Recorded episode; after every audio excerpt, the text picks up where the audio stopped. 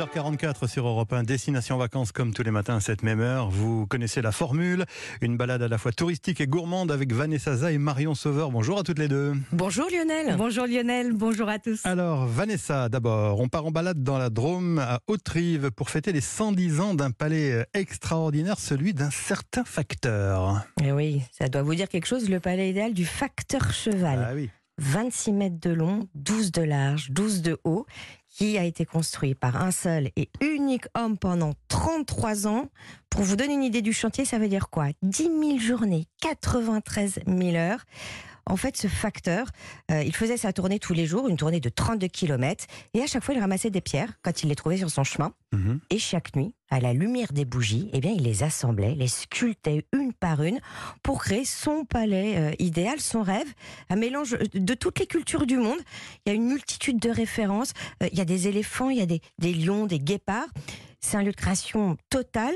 Et pour beaucoup, pour moi aussi, hein, d'ailleurs, il ressemble à un temple d'encore. Oui, c'est vrai, c'est vrai. Mais d'où lui est venue cette idée folle? Parce que finalement, il ne voyageait pas le facteur cheval, Vanessa. Non, pas du tout. Mais en fait, il lisait les magazines illustrés de l'époque surtout le magazine pittoresque, et donc avec des récits de voyage, des extraits de romans et surtout des gravures.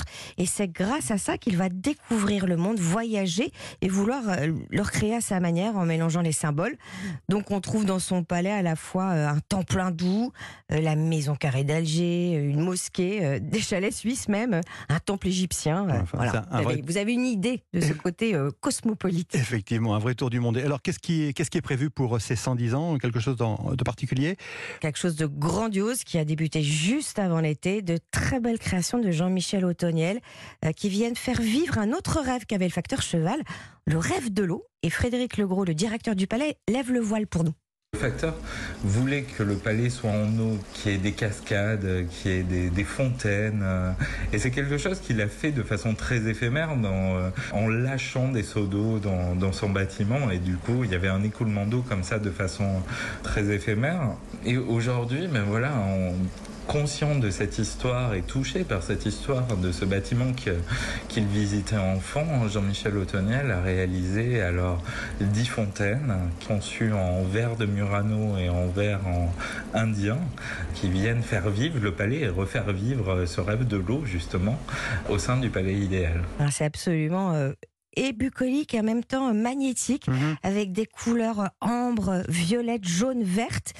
Et émouvant aussi en fait de voir ces fontaines dialoguer avec le palais, euh, tout ça dans une sérénité euh, incroyable. On est bercé, vous l'avez entendu, par l'écoulement euh, de l'eau. Donc finalement, Otoniel a prolongé le, rêve du facteur cheval. Alors dites-nous, qu'est-ce que vous nous proposez de faire autour de ce palais, Vanessa? Eh bien, pas autour, mais au-dessus. Survoler en montgolfière le mmh. palais idéal, les terres et les collines du facteur cheval. C'est assez superbe, Lionel, à la tombée euh, du jour, puisque mhm. les pierres rosissent. Et sinon, autre proposition, vous pouvez aussi survoler euh, les coteaux de Saint-Joseph, du Rhône et puis de l'Ardèche. Euh, vous avez noté une adresse coup de cœur, j'imagine? Cinq hébergements solides perchés sur la colline de Haute-Rive, au cœur de la forêt, bordé par les étangs. Ça s'appelle Home des Bois, H-O-M-E. 65 mhm. euros la nuit pour deux personnes. Donc c'est un bon prix, c'est un bon plan. Effectivement, tout à fait euh, abordable. Merci Vanessa, à tout à l'heure. Et eh ben on se retrouve tout à l'heure. Marion, Marion Sauveur, comme chaque jour, on découvre ou on redécouvre avec vous un produit du terroir, mais aujourd'hui c'est un peu particulier parce qu'il s'agit d'un poisson. Un incontournable, de nos assiettes estivales, la sardine. On est en plein cœur de la saison. Les sardines ont atteint une très belle taille et un taux de matière grasse idéal. Elles font partie des poissons gras excellents pour la santé, riches en protéines, en vitamine D et en oméga 3. On pêche des sardines depuis l'Antiquité. En France, c'est un mets populaire au Moyen Âge. Elle est consommée fraîche directement sur les quais des ports ou conservée dans du sel. Et au début du XXe siècle, c'est le grand développement des fameuses conserveries avec la naissance des boîtes de sardines à l'huile. Alors la sardine est un poisson pélagique, elle évolue en pleine mer dans les eaux peu profondes et en grands bancs serrés. On en pêche sur tous les littoraux français, dans la Manche, en Atlantique ou en Méditerranée. Et en général, les plus petites viennent traditionnellement de Méditerranée, celles de taille moyenne de la Manche les plus grosses de Bretagne. Alors la sardine est un poisson fragile, il faut la choisir bien fraîche sur les étals des poissonniers. Pour ne pas se tromper, il faut vérifier qu'elle a le corps bien rigide, naturellement courbé et les ouïes bien rouges, comme tous les poissons. Un œil bien brillant et bombé. Ouais, comme ça, on est sûr de ne pas se tromper, effectivement. Comment vous nous conseillez de la préparer, cette sardine, Marion? Aujourd'hui, j'avais envie de déguster euh, cette sardine enroulée à l'apéritif.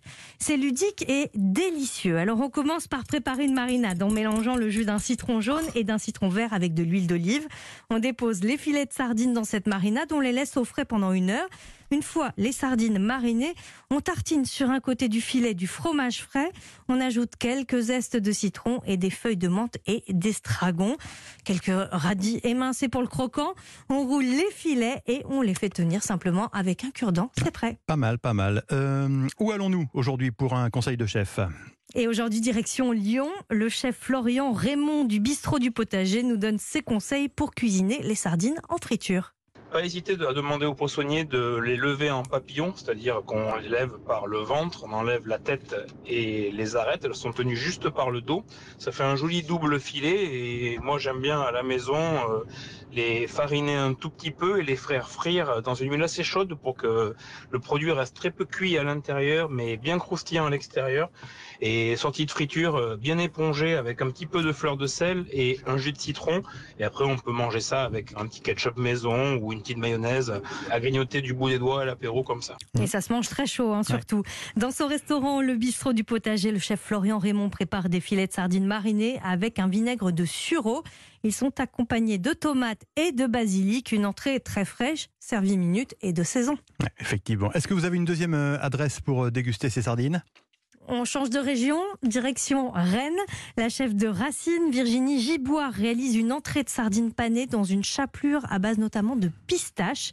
Elles sont servies avec des lamelles de concombre, avec un condiment à la pistache. Un accord tout en fraîcheur et gourmandise. Merci Marion, à tout à l'heure, un peu avant 9h. Vos recettes et tous vos bons plans euh, destination vacances à retrouver évidemment sur europe1.fr. À tout à l'heure Lionel.